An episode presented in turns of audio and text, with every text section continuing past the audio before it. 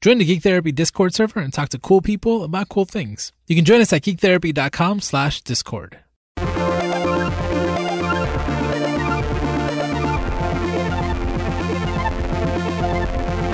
Welcome to GT Radio on the Geek Therapy Network. Geek Therapy was founded on the idea that the best way to understand each other and ourselves is through the things that we care about. And today we're going to talk about a group of people who really, really care about Twilight. My name is Josue Cardona, and I'm joined by Brandon Saxton, Hello. Lara Taylor, Hey. and Lauren Keller. Hi. We got the whole gang together for the first time this season. Woo. Yeah, Dream Team. Dream Team. Uh, so recently, it was announced that Robert Pattinson is going to play Bruce Wayne in the next Batman movie. I can see it. Yeah, yeah, yeah, like a younger Batman, right? He's And got so- he's got the he's got the chin. It's got a solid. That's the most solid important part. jawline. And like most people, probably, I know him as Edward Cullen from the Twilight movies. So just like all the talk of it, I was like, huh, maybe I should go back and watch Twilight. And, my, and I, I remember I was talking to my mom, and she was like, I love the Twilight movies. I want to watch them again. When are they on? I was like, I think they're on Hulu. So I started watching him the other day. And maybe that's why YouTube read my mind or listened to me through a microphone or whatever it is that Google does and recommended a documentary to me on YouTube called Twilight Forever. And it was actually the, the way I saw the link, it said how Twilight saved a small town. So I was like, I want to know how Twilight saved a small town. And it's this 26 minute documentary from fandom. And I, th- I thought it was pretty great. So I wanted us to, to talk about it because it is it is a geek therapy ass video. So what do you all think of of that video? Uh, of you that watched it, what are some thoughts that came up? Any any ideas why uh, I thought it was great and I wanted to talk about it? I have several. The first being, I mean, it- like you said, it it's the encapsulation of geek therapy, right? This is a group of people who cared so much about a common piece of media that it led to the facilitation of a community of people and an annual event of this group of people that has this shared interest and shared lexicon and have all bonded over something that like the film gets into and I'm sure we will was not universally enjoyed. So I thought it was really cool to see this group of people come together and really form these very meaningful connections with one another over Twilight. I thought it was great. I thought it was really cool. Um, I am coming from the perspective of being one of those jerks who shat on Twilight when it first started getting really popular. Jerk. Now I I am gonna I'm gonna try and cover my myself a little bit there where um, I did actually go and read all of the books and see at least some of the movies. But I was definitely like, oh, you know, this is just like real mediocre. I don't get why it's so popular, like snob, snob, snobbishness. And it wasn't until a couple of years later that I sort of started looking at that more closely. And and it is something that they talk about in the documentary is where it it ends up sort of being less like people were upset about Twilight so much as people don't like teen girls and they don't like anything that teen girls like and sort of recognizing the um the way that people utilized f- feminist critiques against the the books and the movies but it was really more sort of internalized misogyny than useful critique. But yeah, I, I I thought that the documentary was really cool and it it recontextualized a lot of my own reflections over you know Twilight and Twilight fans and um it was it was really cool to see that basically this this town that is only like vaguely tangentially related to the books and movies series has taken an opportunity of people's like passion and desire to to participate in their fandom. And they were like wait we can utilize this to help our entire community. And i think that's like dope as hell Lawrence was a jerk.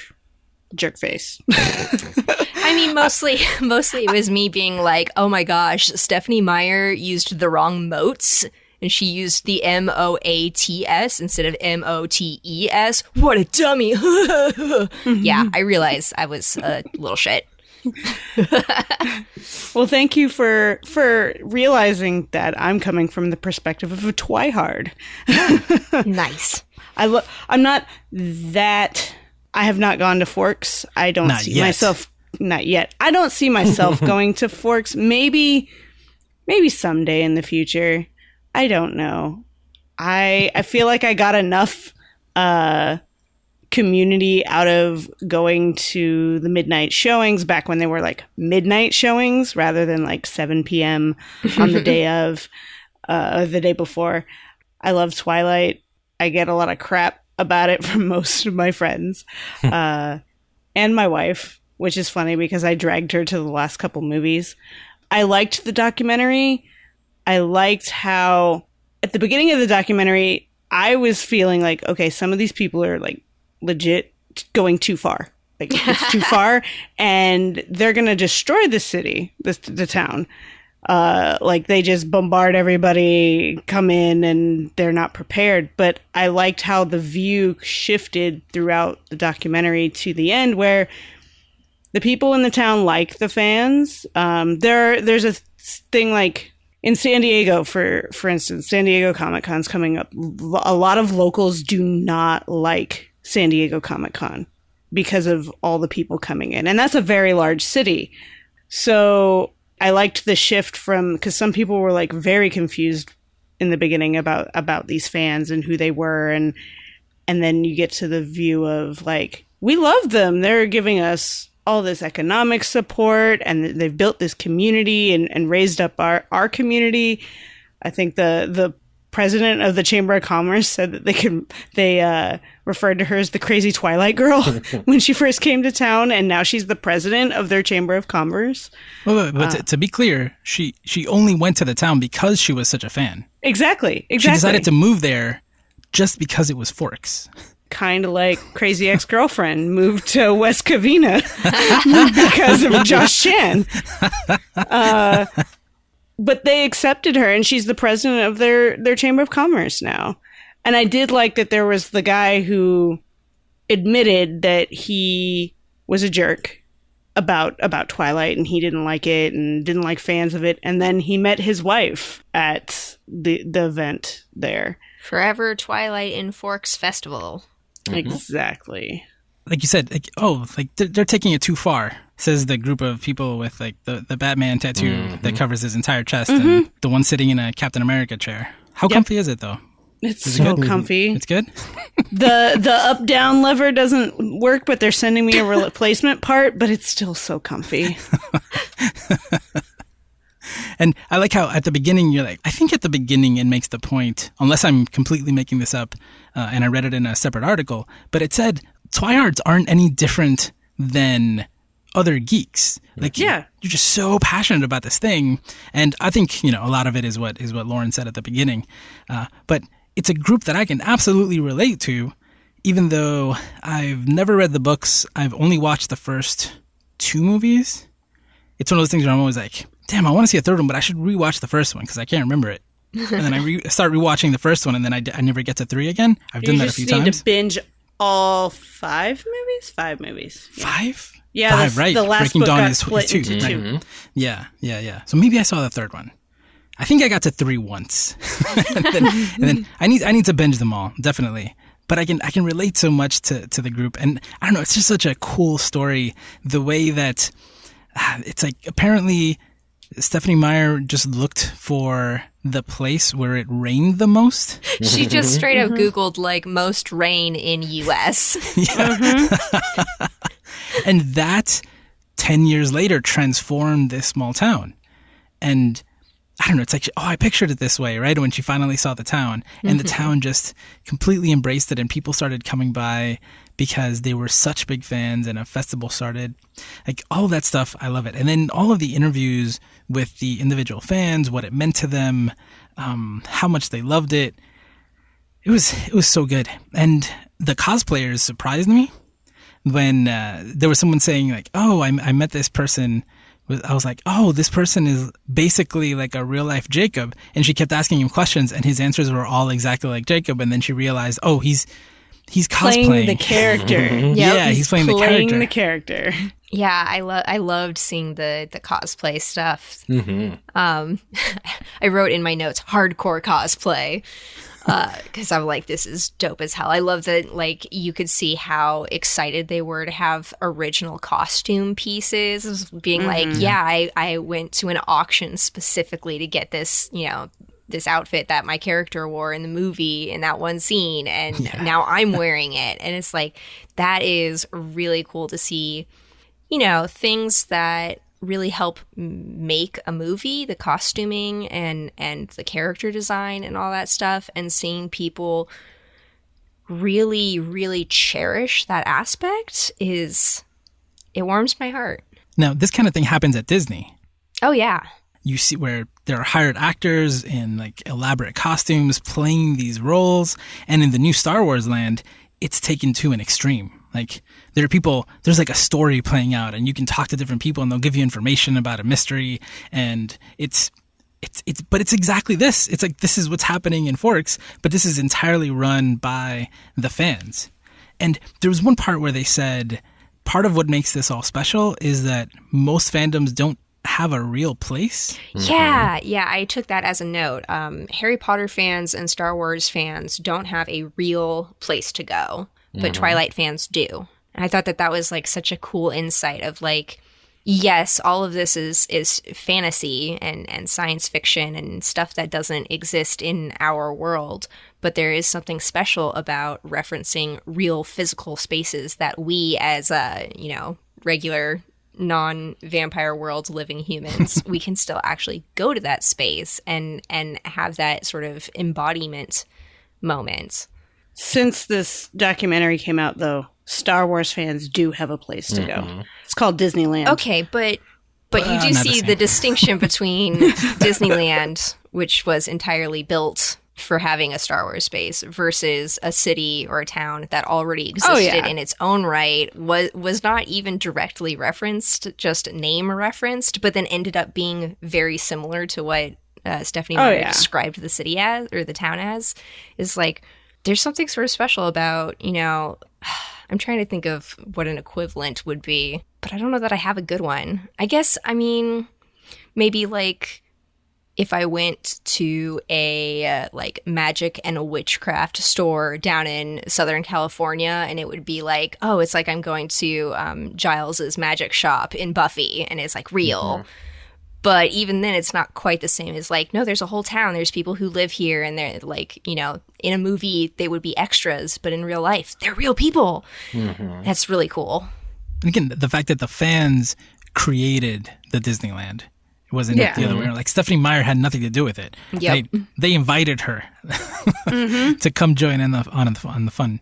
I once went to, it was like an artist residency location in Arizona. And we were, it was a really cool place. We're on this tour and they, but I didn't know about it. And then, we're, so we're on the tour and there's all these weird, like strange buildings. And at one point on the tour, someone says, um, and actually, these buildings right here were the inspiration for um, architecture in a particular movie.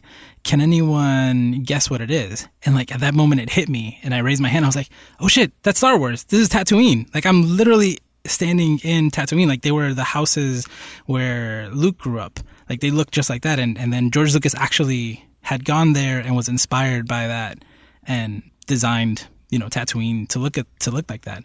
Hmm. And but still, that's like nowhere near what just happened at Forks, right? Mm-hmm. Or what has Yep. been happening at Forks.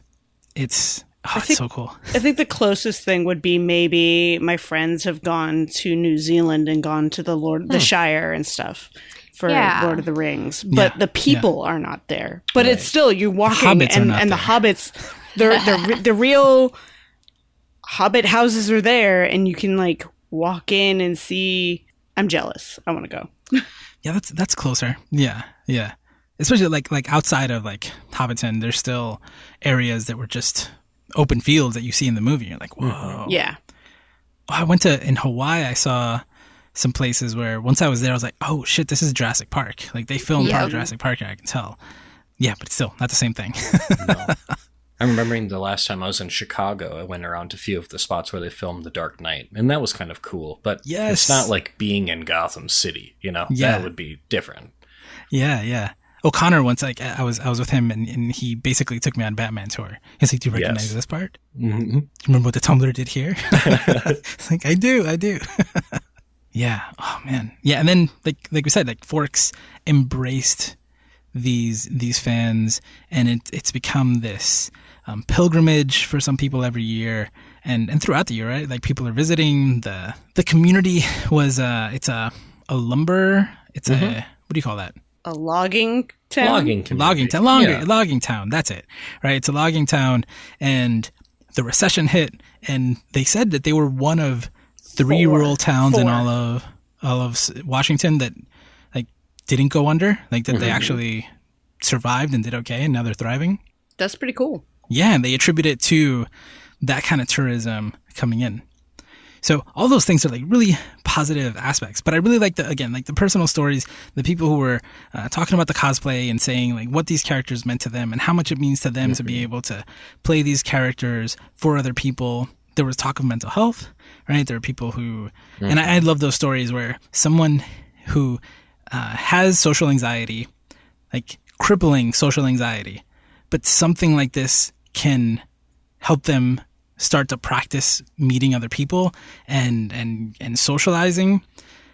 I, I love stories like that. And again you don't always have a location. And technically you don't have to pay to go to forks. Like you have to maybe get a plane ticket or rent a car Yeah. pay for gas but there's no Entry fee. yeah there's no entry fee sodas aren't eight dollars you know or, or whatever they cost at disney how much is a soda at disney I $20? don't. I don't 30? know what this. Eh, five, four. how much is green milk at disney that I don't An know. ounce of your blood.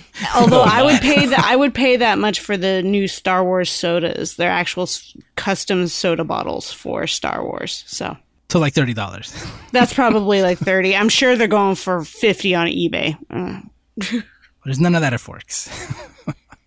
There's probably a little bit because you might as well take advantage. The A Bella bit. Burger might be a little more expensive than the other burgers. Than the cheeseburger. Yeah. You're right. I mean, that that was another cool aspect. Is um, they basically created a. It's sort of like you know you can go on Etsy and find all sorts of cool handmade items and jewelry and clothing and stuff from various fandoms, but it's like online. But having a physical space to go and seeing a bunch of people's artwork and jewelry that they've made and and carvings and sculpture and all, all that stuff is really cool. I, I loved when they did that little shot of their um, artist alley, I guess. I liked how they had a place called Dazzled by Twilight before Twilight was a thing at, at, in Forks, and the sign just became even more meaningful, and that the the president of the Chamber of Commerce has it in her collection. It's pretty cool. Now they did mention some people coming in with cardboard cutouts and sitting with them mm-hmm. at that table, and the lady made it sound like like that person was there to eat with the cardboard cutout. Yeah, I don't know that that's necessarily the case. Like if I'm carrying a cardboard cutout, I'm not going to leave it outside. I'm going to bring Right. it in with me. good point. Might look a little weird, but But, if they put it in the chair, I don't know. I don't know. But the shop owner was still on board. She's like, yeah, whatever. Mm-hmm. like, Yeah. it's business.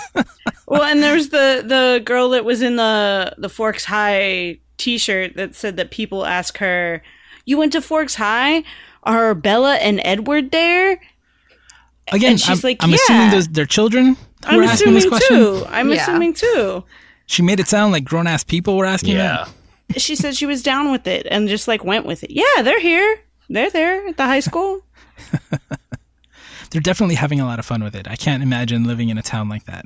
Um, I have to admit, during that part when they had mentioned how a few years ago people had come in with actual like vampire teeth permanently put on their teeth, that was a moment for me where I went, "Ooh, real? Like really? You permanently did that to your body for something you're interested in?" Okay, and then I slowly looked down at my own chest and went, "Hold on, there, Mister Judgy."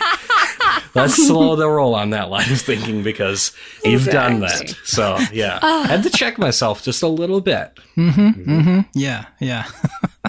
and and there are things sometimes people regardless of the fandom go too far and i'm not saying permanent like tattoos or anything is too far I'm not saying you went too far, Brandon. That's not what we're saying. no I, i'm referring more to i like that they have this community because the rest of the world shits on them Mm-hmm. uh, and i was there the year at comic-con when the woman died getting run over by a car uh, and that no fandom is worth dying over. And I don't know exactly what happened, but I know she was trying to stay keep her place in line because Hall H, where the Twilight panel was, is intense, and that line and people fight over their place in line for that because you've been staying out all night trying to to see your favorite people, your your celebrities, the people you look up to. And I guess they switched the line around or something and she was crossing the street and they told her not to cross the street, but she wanted to keep her place in line. She got hit by a car.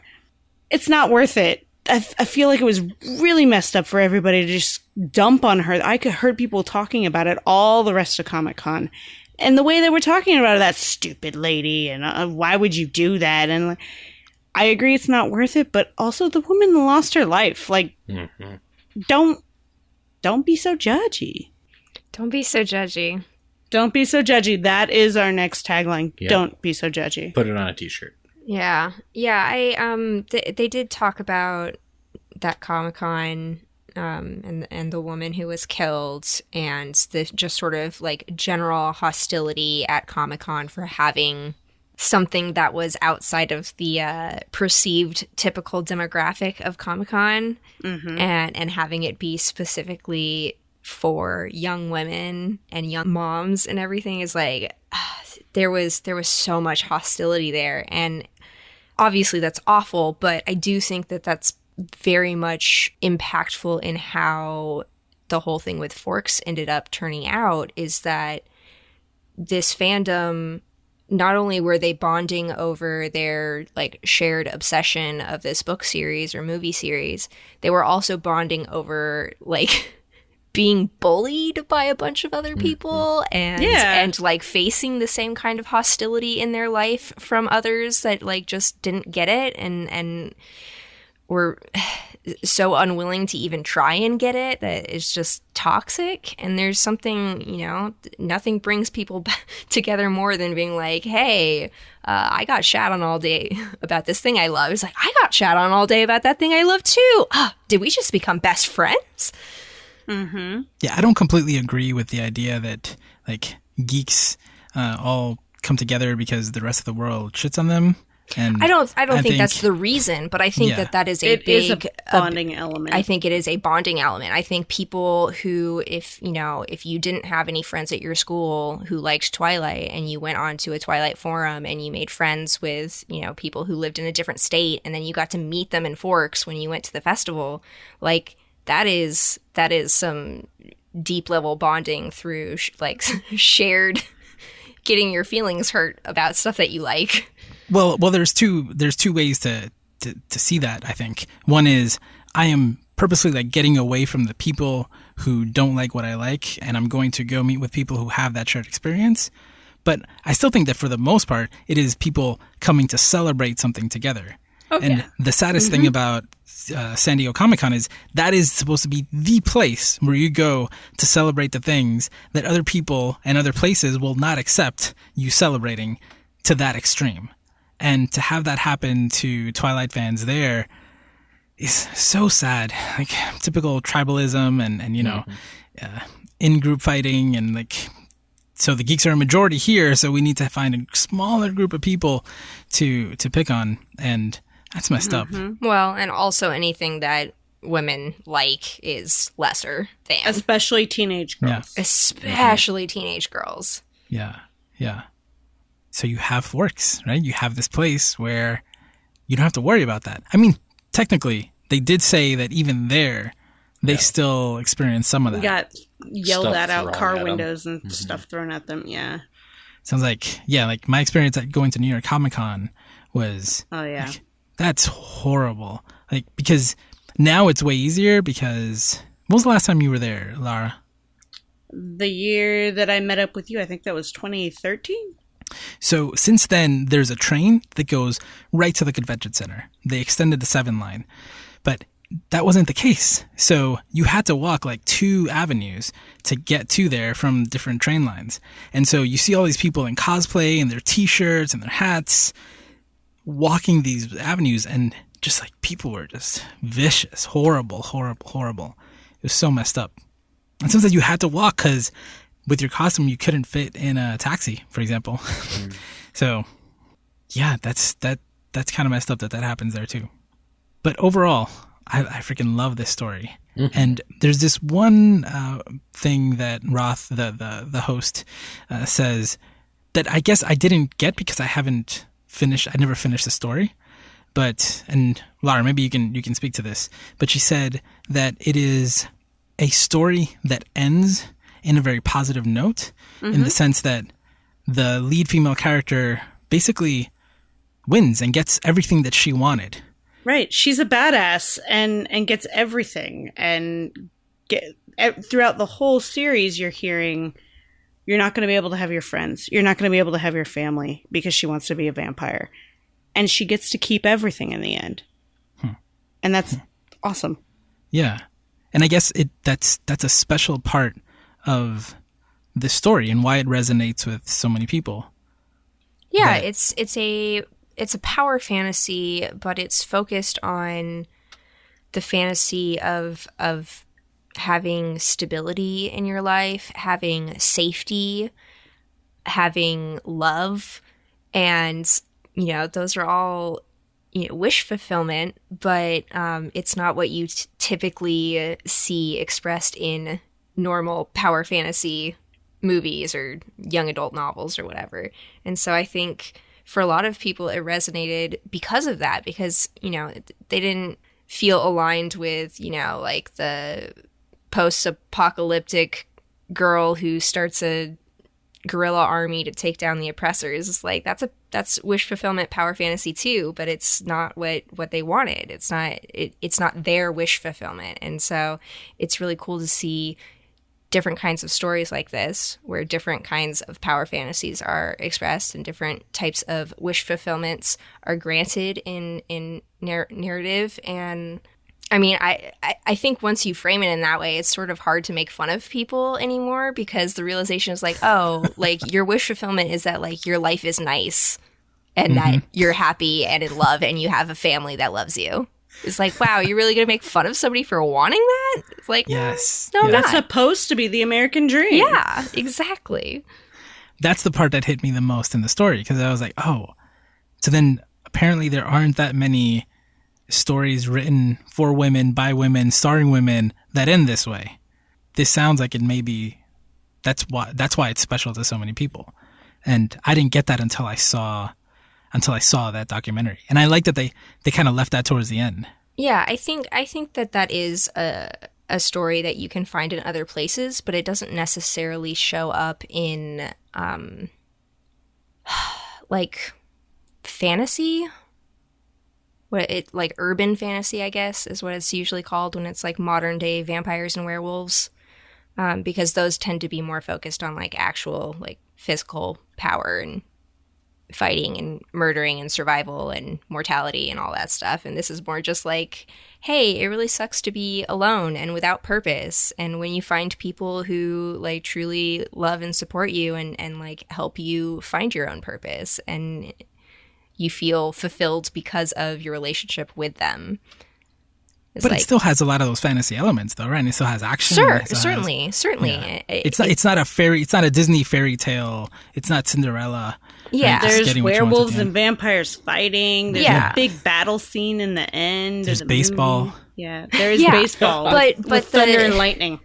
the big the big exciting ending isn't like Bella rips the bad dude's arms off at the socket and then like busts them in half with a samurai sword and everybody cheers. It's like, no, I get to live happy with my family and I get to still spend time with my dad even though I'm a vampire now and all of that stuff is like I get to be with my I get to Yeah. have my best friend who is in love with my daughter. that is still very weird to me, but you know what? Okay. You know what? They explained it and they're friends for now. I accept it. Sounds good to me. Me too. I didn't know the ending. Now I do. Mm-hmm. I like that we've still been kind of vague about it. Like we didn't really go into all the details, but Mm-mm. but at least you know, you know, it's a happy ending. It's all good. Mhm. Yeah, yeah, yeah. I like it. Yeah, me too. All right, so definitely, I mean, it it affected me. I really liked it. I liked that it was, you know, a very positive look at a fandom that that often you hear like gets shit on a lot, and like I'm jealous of Forks, right? I'm jealous of having that place uh, for all the reasons that we talked about before. It's pretty cool. I'll I'll I'll try to put a link. I say I'm going to put a link in the show notes. We'll see if I remember to do that. but uh, it's on YouTube. It's um, on the fandom YouTube. It's fandom uncovered Twilight Forever. That's a title, but it, I don't think that's actually like the title of the video. YouTube.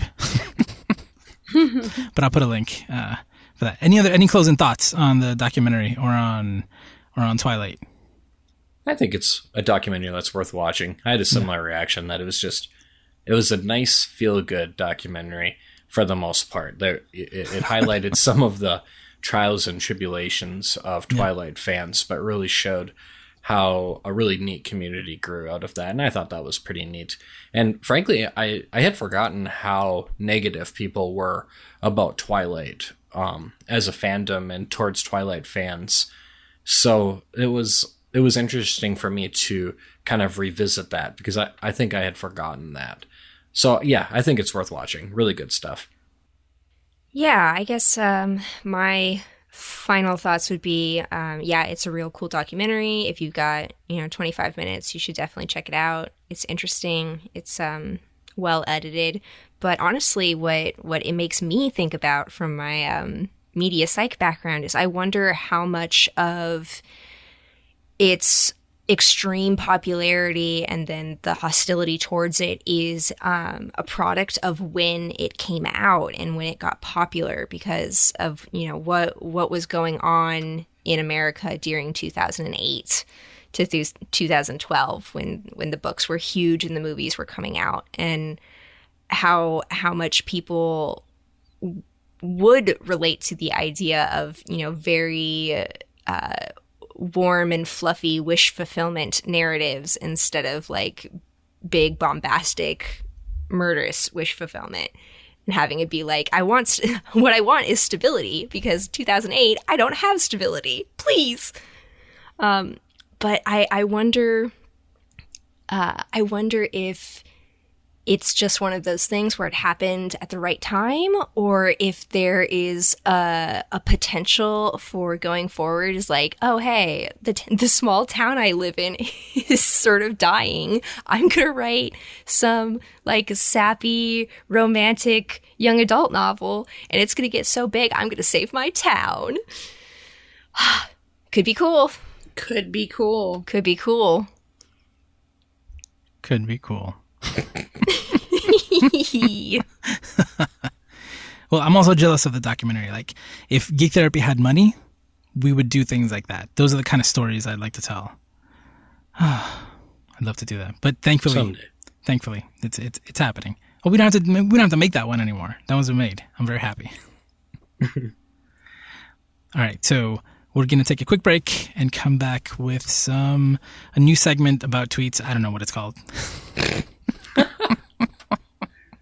Consider this your invitation to Geek Therapy's Discord server. We've got channels for probably too many things, but it's great and we'd love to have you there. Go to geektherapy.com slash discord to join and chat about games and other stuff you care about. Again, get your invite at geektherapy.com slash discord. And we're back with another new segment this season. I don't know if Tweet it's gonna be- Town. Tweet Oh, Town. there. I like it. Choo choo, taking the train to Tweet Town. I'm not even going to say everything else I was going to say. It's called Tweet Town. Welcome to Tweet Town. And I say I'm bad at naming things. Who, Absolutely. said, who not. says that? Who says that? I do. Did you? Okay, so so Lara just relaunched her blog, right? Mm-hmm. This this is the blog. We wouldn't have met without this blog. Like I know. And I let it die. I know it's been a mm-hmm. long time, but it's it's been revived. Your zombie blog. It's uh-huh. called Therapeutic Code. Mm-hmm. I like the name. Did you come up with that name? My wife came up with the name. I knew it. I knew it. She's she's a punny person. Yeah. So she named it. She also designed the logos. What is it? So what's the what's what's the so the pun is supposed to Just be what like it's exactly? a pl- it's a play off of the Konami code, which is why the tagline is a psych plus geek combo. You, I think you had to explain it twice, and probably Mm-hmm. some people still are like, "Huh, really?" Yeah. Hmm. Yeah. It- I still like it. But if you see the logo, it's like it's written like Konami. So Yeah. yeah, yeah. And my business card for it has the the logo that looks like Konami and then lines like in the back of the old game booklets, the instruction manuals where there were lines you could write on. Pretty cool. Cool. Well, I'm glad one of us is blogging. Uh, so, um, I found two tweets on online, and uh, I thought they were interesting. So, I just wanted to bring them up real quick. The first one is from the actress Evan Rachel Wood, and I saw a lot of back and forth on this. As I usually like, usually on Twitter, I you know you see something when it's already when people are already angry. Of course. Yep. Yep. Had When to it's go, trending yeah, and it's yeah. been retweeted a million times. Oh, I've Yeah. seen this. Yeah, it's like seven layers down. So I had to go seven layers back up to find the original tweet. But uh, so Evan Rachel Wood, she commented on Stranger Things, and she said, "You should never date a guy like the cop from Stranger Things. Extreme jealousy and violent rages are not flattering or sexy like TV would have you believe. That is all." And you know, the internet being the internet, you know, people piled on to that. And she came back with some good stuff, and and it was quite a conversation. But I bring it up just because this is like the media matters that we're always talking about. Media matters. This is an example. We can use that either for good or for bad. That's a bad one. Like that is definitely something that I did uh, not like about uh, Stranger Things season three. So I'm glad that she was like putting it out there. Like, no, like, look, this this media example, please, if you see that makes you feel weird, take that as a as a as a lesson. And it's like we say, Josué, that negative examples even give us a chance to talk about it. But Yeah. somebody has to bring the conversation forward, and she has. Yeah. And people are definitely talking about it. Yeah, yeah. Like Yeah. definitely like I've seen that asshole in real life, you know? And I've Yeah. and I and I've seen the girl be like, "Fine, I'll go on a date with you." It's like, "Oh, no. Why? Why? Don't do it. No. Stop." Yeah. Yeah, I do. I also think that it's important to have this conversation be coming from somebody with a lot of uh, clout Followers, in, you know? in So pe- film and, and TV. yeah. Did you see one of the responses? One of the, someone responded to her and she then she responded to that. That's how I saw it. Was like, "Oh, the character that you play in Westworld killed a whole bunch of people. So like never date a woman like that or she might kill you, some stupid thing like that." And then she mm-hmm. came back it was I don't remember the specifics now. I guess I could look it up, but it was it was something like in in that story, she's been a victim for many years and she's trying to fight and like leave this place where she's been imprisoned for many years. So it's like, why are you even comparing these two things? You fucking idiot. It was it was pretty good. I liked it. I liked it. Mm-hmm. Yeah, yeah, but uh, yeah, I just I think it's important to, uh, and especially Evan Rachel Wood has already had, she's already been using her her celebrity platform to talk about this kind of stuff and unhealthy power dynamics and relationships and uh, emotional abuse and all that kind of stuff. So I, I think it's great that it's being talked about at all, but I think it's also really important that people with um, a- lot of social capital are the ones who are like, no, no, no, we need to actually talk about this. It's it's fine if you use it in your media, but examine it, and that's what I'm all about. Yeah, no, it was good. It was good to see it coming from her, and then it was good to see people talking about it. Mm-hmm. And that's been like a big critique that I've met uh, that I've read about this season of Stranger Things, which is good. Seems to get pointed out all the time. Are we? Did, did we spoil anything for you, Brandon, with Stranger No. Things? You're caught I've, up. I'm I'm four episodes in, so I did read the tweet and the thread, and then I saw one spoiler, and I was like, eh, I might not read any more replies. But even That's enough. uh, yeah, that's enough. Um, Don't, don't read the replies. Don't do it. Nah, I, I read a few, uh, but then, like I said, one spoiler, and I was like, okay. But um, even in the first four episodes, there's there's plenty of examples of this where I was like, this feels gross.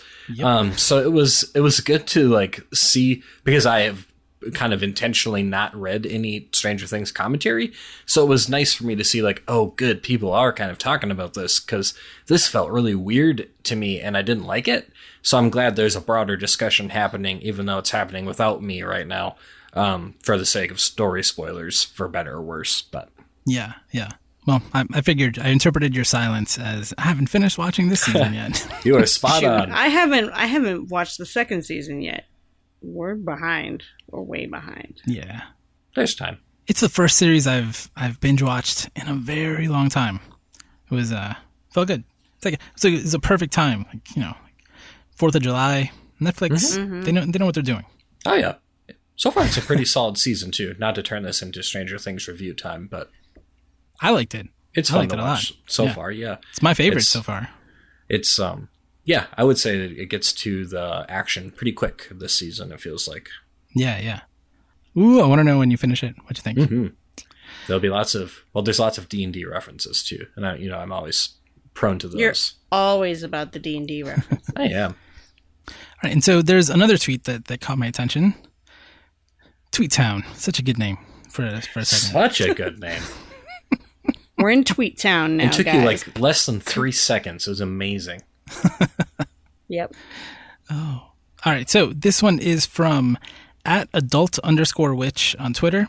And I thought it was real interesting. So I'm just going to read the whole thread and then I'd like to hear your thoughts on it. She says, I'm so tired of games where mental illness is a big metaphorical shadow monster you run from until you find the inner strength to defeat it instead of a real diagnosis that characters name and learn to exist with. All mental illness isn't the same. Name the specific illness you're depicting. We don't need epic stories about battling mental illness. We need representation of characters who live with it. You can't fucking kill depression by singing magic at it or whatever. The typical video game framing of collect the self esteem coins, unlock the just to be happy weapon to fight the sad monster is both unrealistic and also not what living with mental illness looks like. And I say this as someone who takes meds every day. And those meds definitely did save my life, but I haven't beaten my mental illness. It is something I live with every day. I have strategies for dealing with it, but it's not a puzzle you solve and defeat. Part of the problem is staging mental illness as the primary conflict in the story. What I would love to see instead is stories about people living with mental illness where their illness is not the whole story, is not their entire existence.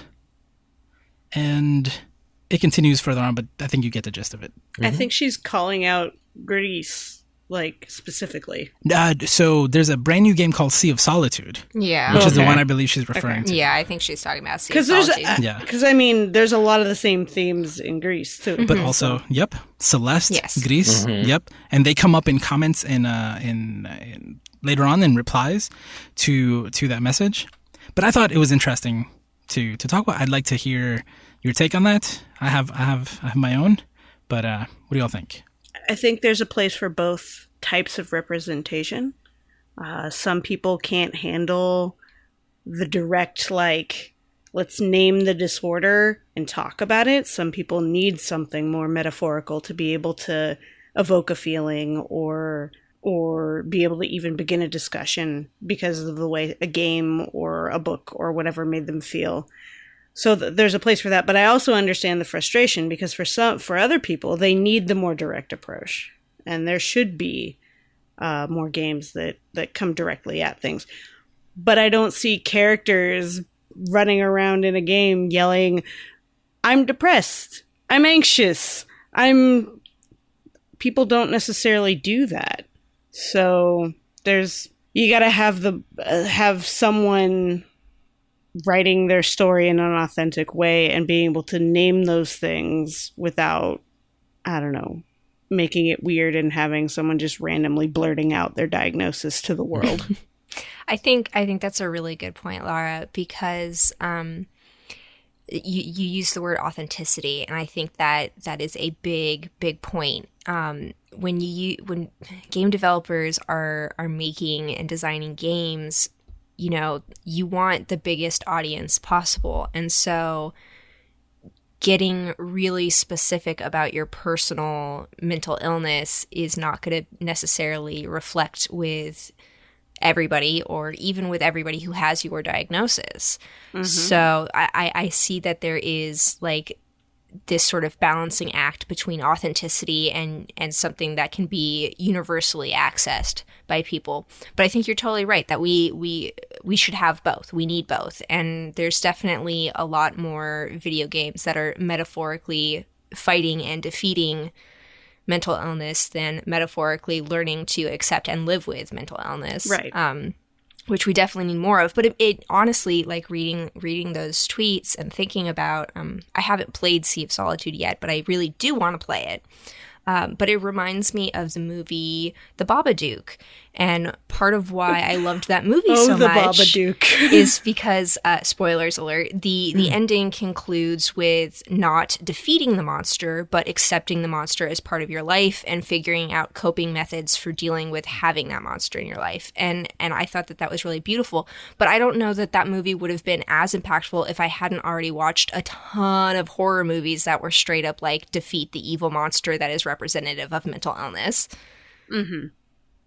So I think I think honestly, it's just like uh, we need another you know 15 years of video games being made, and hopefully the it'll get a little bit more balanced where we'll have direct naming, you know, the disorder or whatever, and then also like metaphorical, poetic expressions of something that's maybe a little bit too personal to be personal about.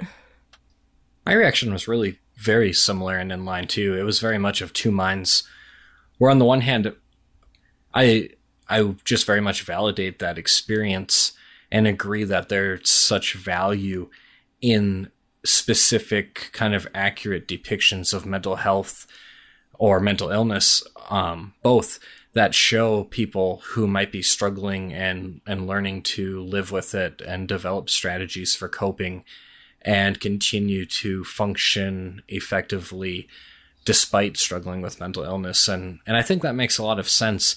And it's certainly something that I've talked about in the past in other mediums, specifically in regards to more of film and, and less video games and things like um, Split uh, was the movie I was thinking of that used mental illness really as the primary mechanism or vehicle for the story, but in a way that's not accurate or compassionate or interesting, in my opinion. Uh, so I think there's value in, in what this person's describing. On the other hand, like you've all said, I'm just kind of reiterating, but I had a similar line of thought. I think there's a lot of power in metaphors and telling stories in that way.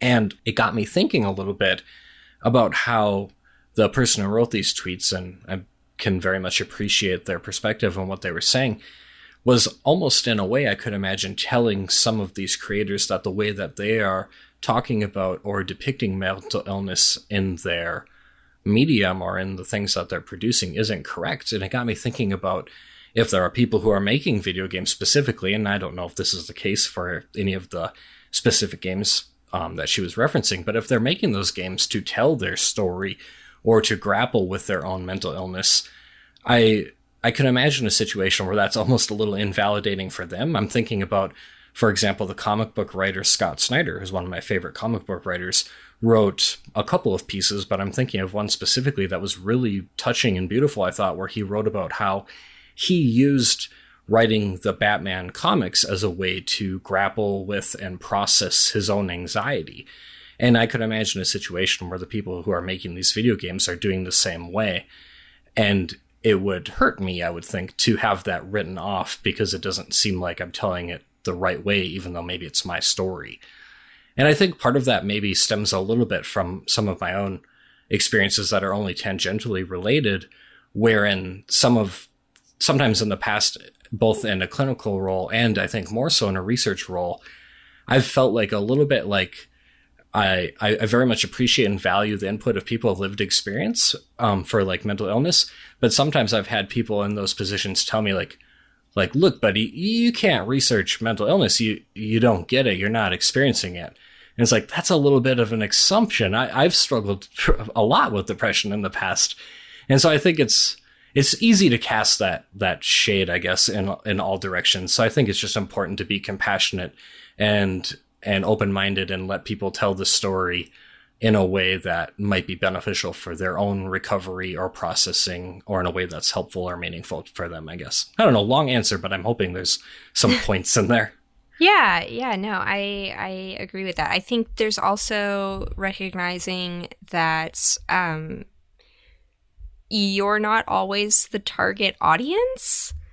And while if you do have a mental illness, there is some sort of uh, empowerment in in naming it and uh, making it more realistic to your own lived experience.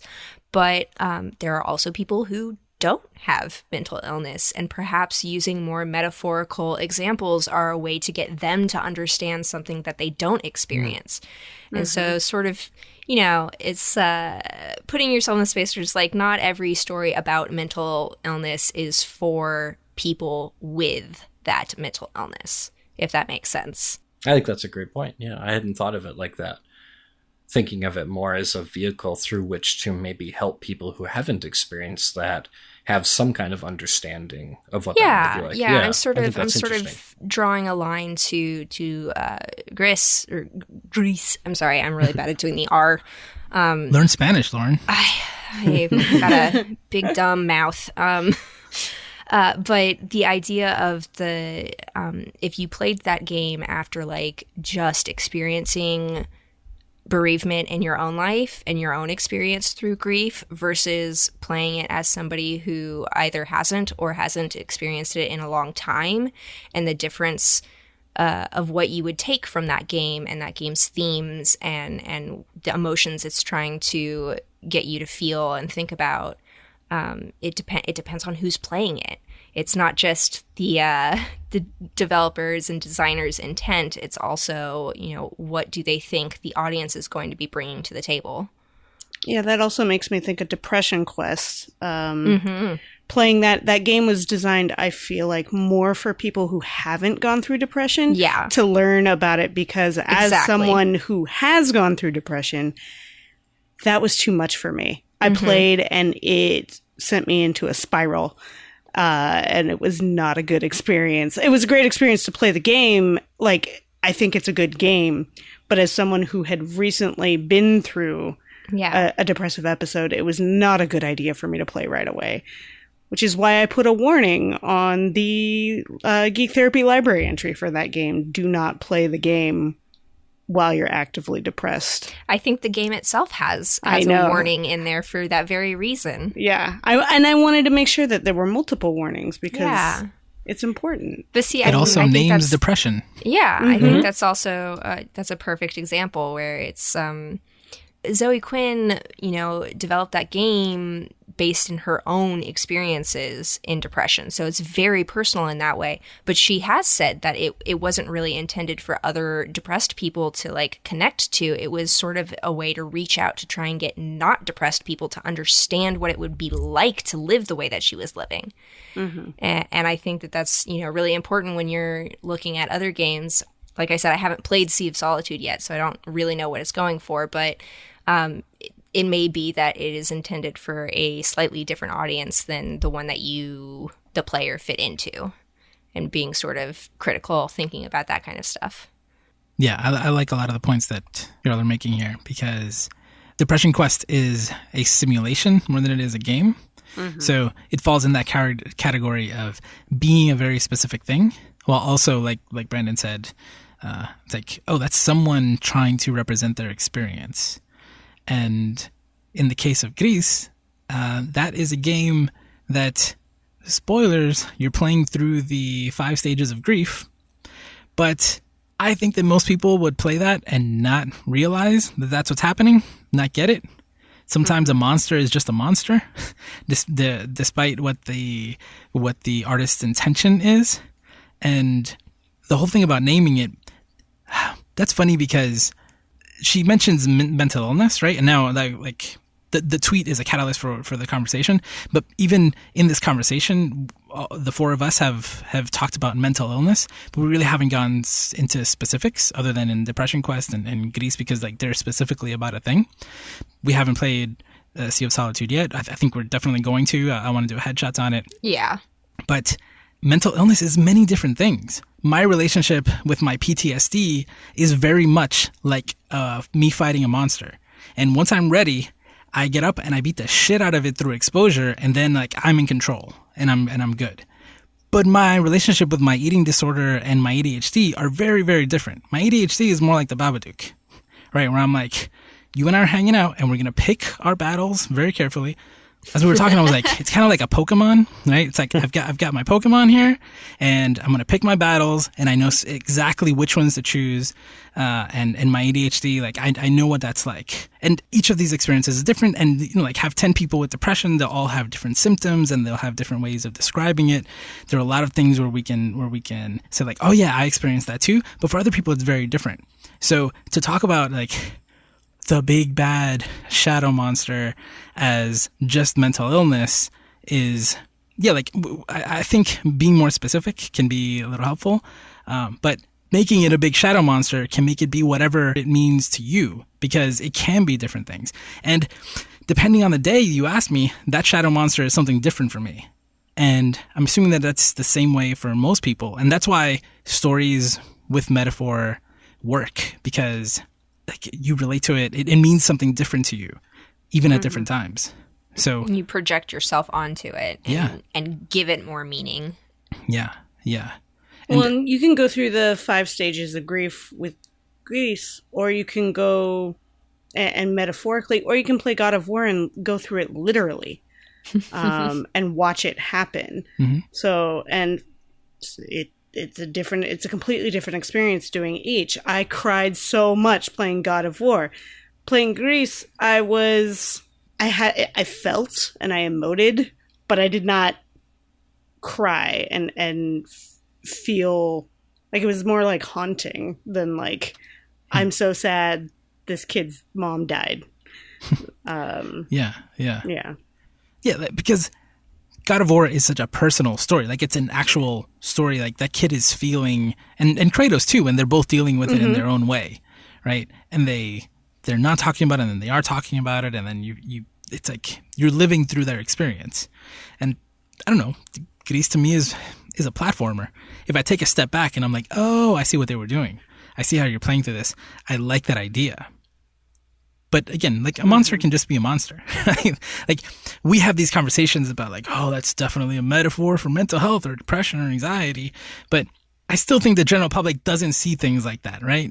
The, most people mm-hmm. just see a monster. They just they just see a platformer. They just see a fighting game. Well, I think I think most people see their monster, right? Is like we're we're humans are pretty egocentric, so I, I assume in most stories, generally speaking, people's brains are like, How does this relate to me? But what about me? That's a great point. the monster could be a bully from school, right? The monster could be cancer. The monster could be a, a right a physical illness. It could be poverty. It could be so many different things. right? Actually, I've been thinking about this uh, recently. I'm watching Neon Genesis Evangelion, and basically, it's like kaiju are coming through the city and destroying it. And it was the first time I saw, like, I've seen Evangelion many times. I've seen many kaiju movies, monster movies. Um, what's the what's the the one with the giant robots that came out in theaters recently? Pacific Rim, Pacific Rim. right? Like, I love this stuff. And it wasn't until watching Eva again that it hit me like that destruction that people experience right after, like that was Hurricane Maria after, like afterwards, like walking outside and seeing everything destroyed and like having everything destroyed for months. It was like, holy shit, like kaiju's all of a sudden, like they represent hurricanes for me and climate change and all that crazy shit. And now that's just me watching Eva. Like I'm adding way more emotional elements and psychological elements to Eva than it needs.